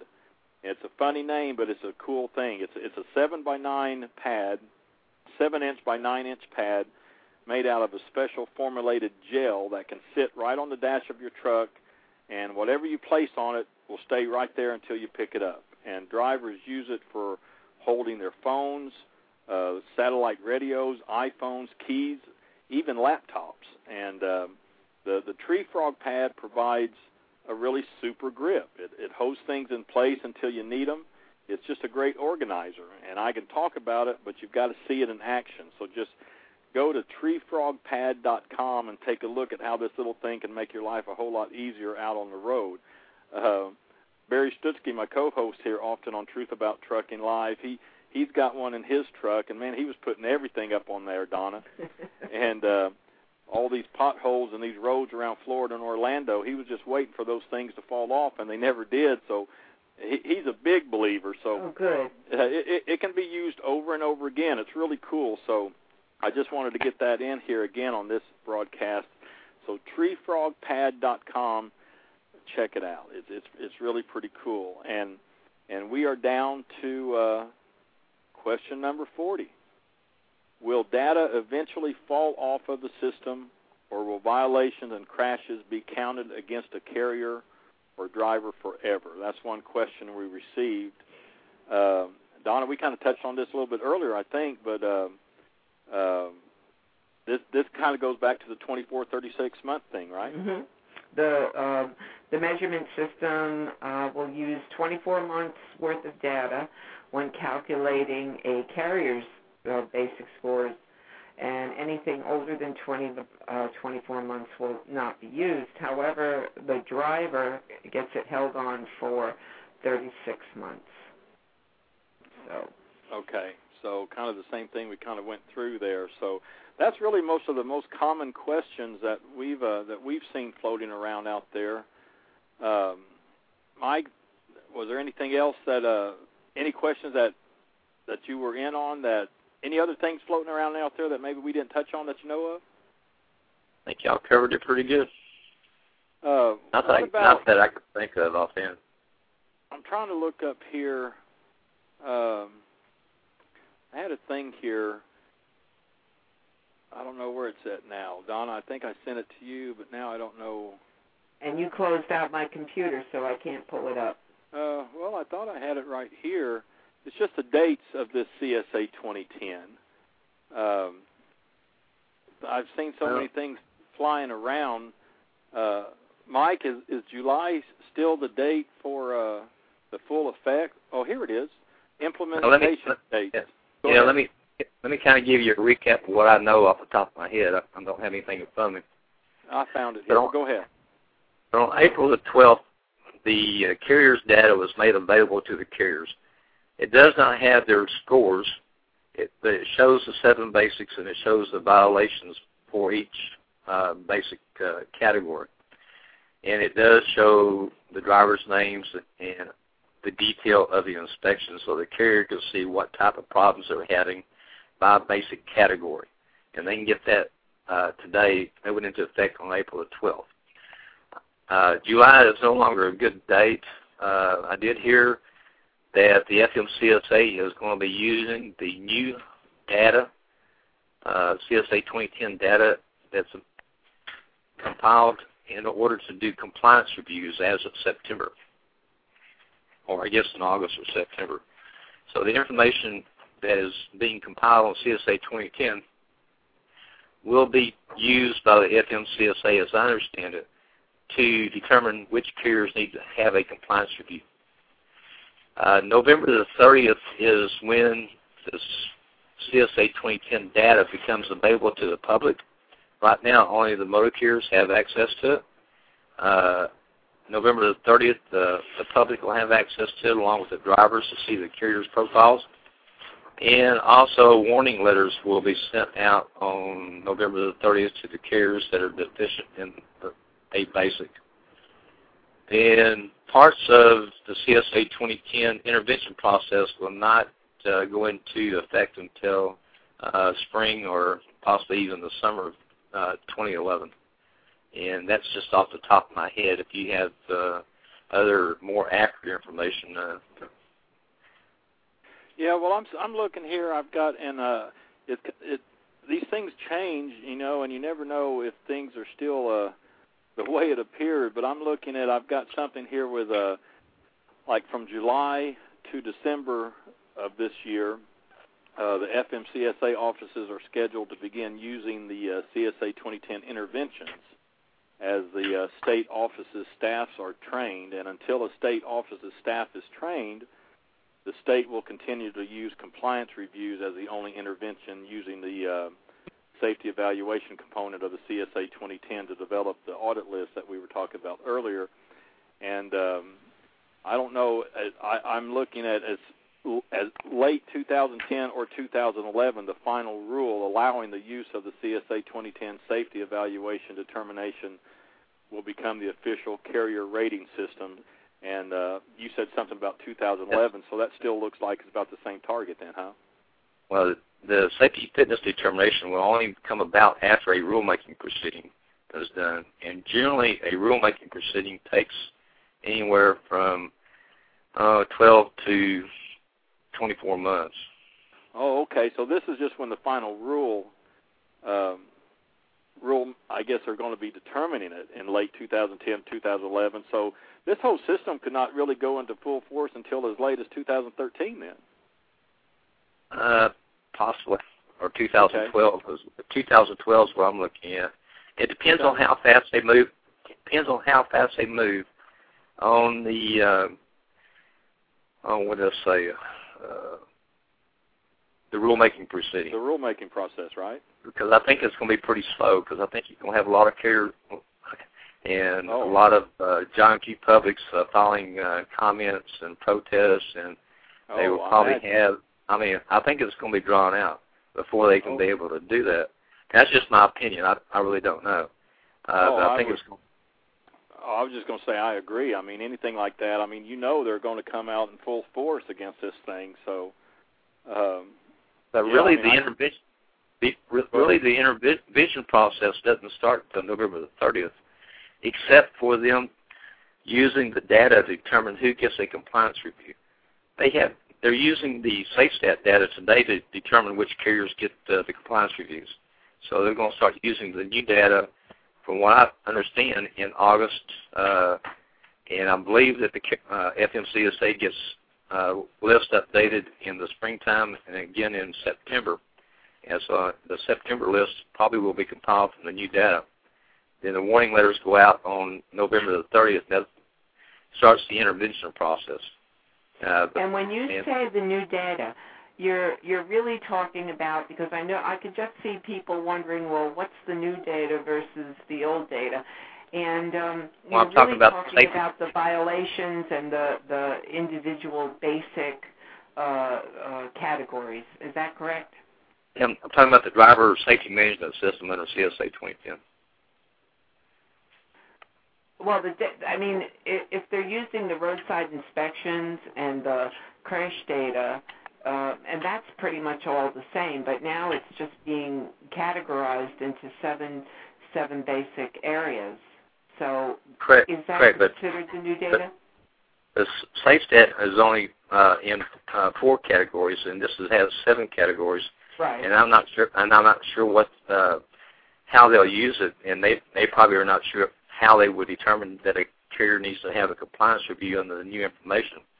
And it really hasn't been released. They're just saying they're just saying they're going to be using the CSA 2010 driver safety man. I mean, not driver carrier safety management system to be determine who which carrier gets a compliance review versus the safe versus the SafeStat system. It's a transition period getting into it. Right. Right. And that's when those little thresholds will be highlighted and uh, that we were talking about earlier. If a carrier is is Right. exceeds the threshold.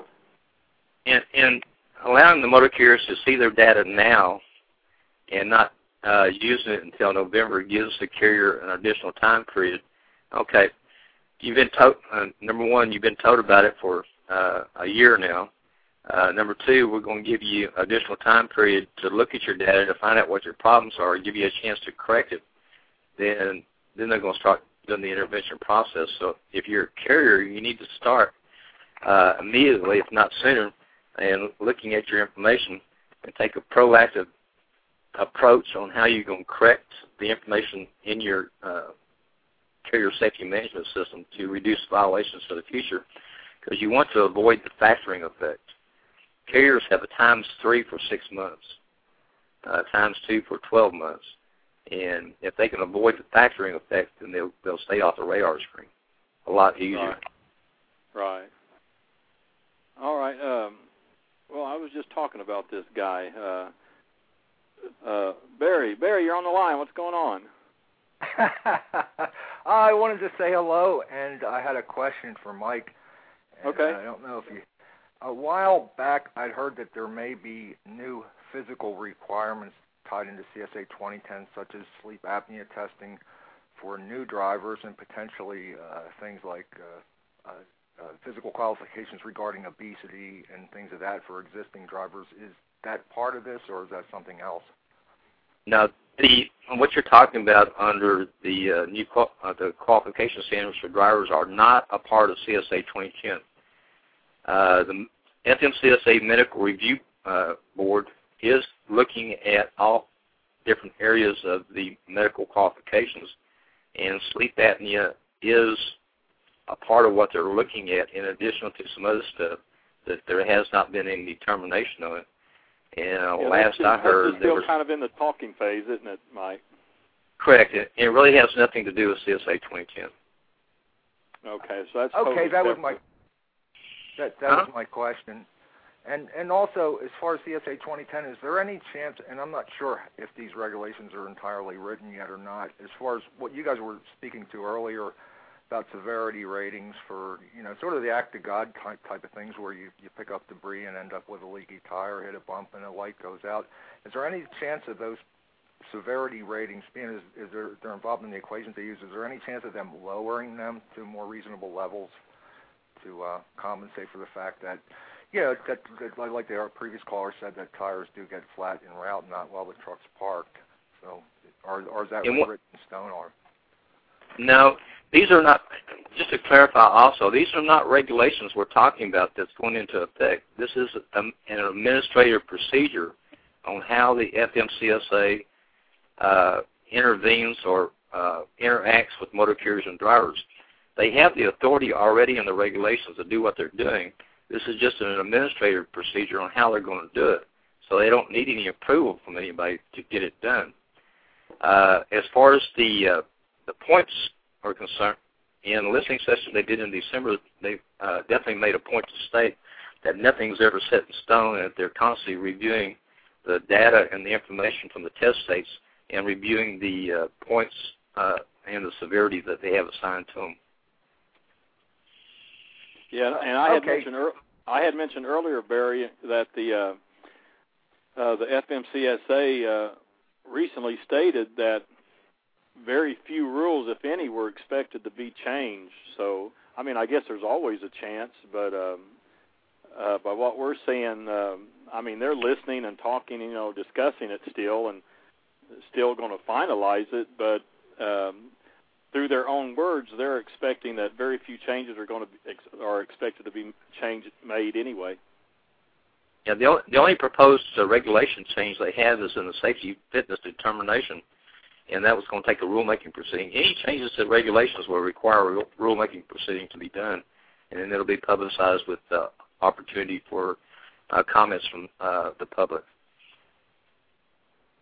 Okay. And again, Yeah, those I do want- rulemaking. Go ahead, Barry.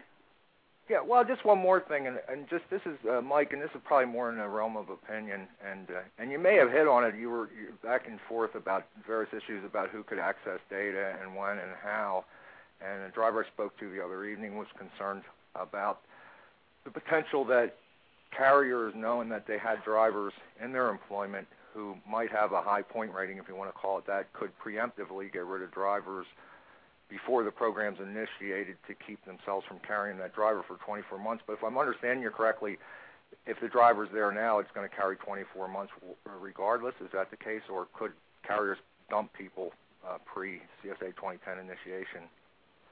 If, if the carrier, if the carrier has drivers that have high points, the carrier cannot get rid of those points. They'll have to stay on his profile for 24 months. Will the dri- will the carriers take pre, uh, preemptive uh, uh, work with the uh, drivers? Hopefully, they will take an education standpoint and try to correct the driver before they get rid of a driver. But could they use the data to uh, terminate drivers? Well, they can they can do what I guess pretty much what they want. But that information is available today under the new uh, well, actually under the old system, they have access to information that shows what drivers had what violations and for a 30-month period. So it's nothing new. Yeah. So if they haven't done it in the past, uh, I don't know why they would would start now, except for you know, trying to maybe reduce potential uh, points for getting on their profile. I think uh, That- the best best proactive approach would be through retraining to see if you can retrain your drivers, get them into the program, because this is something new for everybody. Yeah. Well, it's it's a good thing. Anything that makes the road safer, I mean, I'm all for it. But there are, you know, drivers are paranoid because it's such a Well- massive program and there's so many aspects. So I'm getting a lot of those kind of questions. Right, and and when CSA 2010 came out, I was really or was uh, publicized. That I've been talking about this since September. And there, there's been a lot of clarifications, or actually what I call changes, have been made by the administration. Uh, I don't want to say that they uh, changed it, but they clarified it. And, and from a driver's standpoint, as long as they can stay away from the major uh, violations and don't accumulate a lot of points, uh, then there's not really anything really to be concerned about. The good drivers uh, will really benefit from CSA 2010 because it's definitely going to affect a category of drivers. Now, how how much of category drivers, I don't know. Those are the drivers that uh, are not following the regulations, and, I would probably say they're probably in the smaller carrier grouping that maybe has stayed off the radar screen uh, from the FMCSA uh, and not got a lot of out of services, but uh, have uh, they're going to start accumulating a lot of points in other categories, uh, like log violations, not having your logbook current, or not having a logbook with you. Some of them are, in some cases, are not out of services, but they're violations. So they'll start popping up on the radar screen. Yeah. I know that was a long answer. It's, it's just like I say. It's just going to, you know, you. It's coming, so you're just going to you're going to have to play, or you're going to pay. So, uh, no doubt about that. Well, I'll, I'll, I'll let you go back to. Uh, I'm going to drop off the phone line, and, and thank you, Mike, for answering my question. And uh, it's really been a great show, by the way, to all three of you. It's been extremely informative. And I just want to tell you, my tree frog has uh, a tree frog pad has 4,000 miles on it, Al, and everything's still uh, stuck to it. Okay. Yeah, I know. I know. I, got, well, I, uh, I appreciate it. I got um I was uh yeah, you might have heard I was telling everybody that see you I know you have it in your truck and you had everything hanging on there and the thing works. So everybody just needs to go to treefrogpad.com and check it out. It's pretty cool. But 9 minutes down, uh we're closing out. Mike, um appreciate you hanging with us all this time. Uh we knew you well, were busy, so but um glad to have a uh, a real expert on CSA 2010 here with us. I appreciate you being here. Well, thank you. I hope I helped out a little bit. Oh, you helped out a lot. You always help. I I, I really appreciate it, and uh, and it was good having you on again. And we'll we'll stay in contact with you. And good luck to you. And Donna, thanks for uh, thanks for hanging with me here. Oh yeah, I enjoyed it. I enjoyed uh, everything about it. It was such an interesting topic to me, and uh, we get so many questions that I just felt compelled uh, to to do some research on it. And I wanted to just um, thank Todd Dills for his mention today.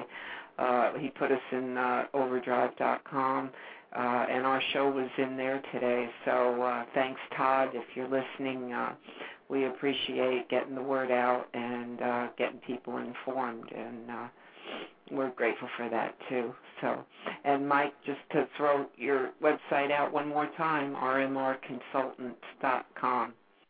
Yeah, and we uh yeah, we appreciate Trucker News, all the people over there that help us out and uh uh just a real quick thing, 7 minutes here to go. Uh, Truth About Trucking Live, our new sponsor. We want to tell you about rigquote.com. Your owner operators and independent contractors out there uh insurance is one of the most expensive um, expenses you have. So um, shop around, get the best deal, and we would advise you to check out rigquote.com. You can get a uh, quote on your insurance needs in less than five minutes. Uh, so we welcome our new sponsor here at Truth About Trucking Live, rigquote.com. So check them out. And uh, so that will do it for this broadcast of Truth About Trucking Live.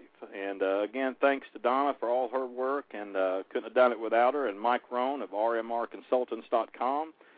And our next show will be on Thursday, May 6, 2010, at 7:30 p.m. When our special guest will be Donna Creekmore, and she was a uh, major player behind working to help get many of the drivers left stranded by the Arrow Trucking closing uh, back home during the uh, 2009 holiday season.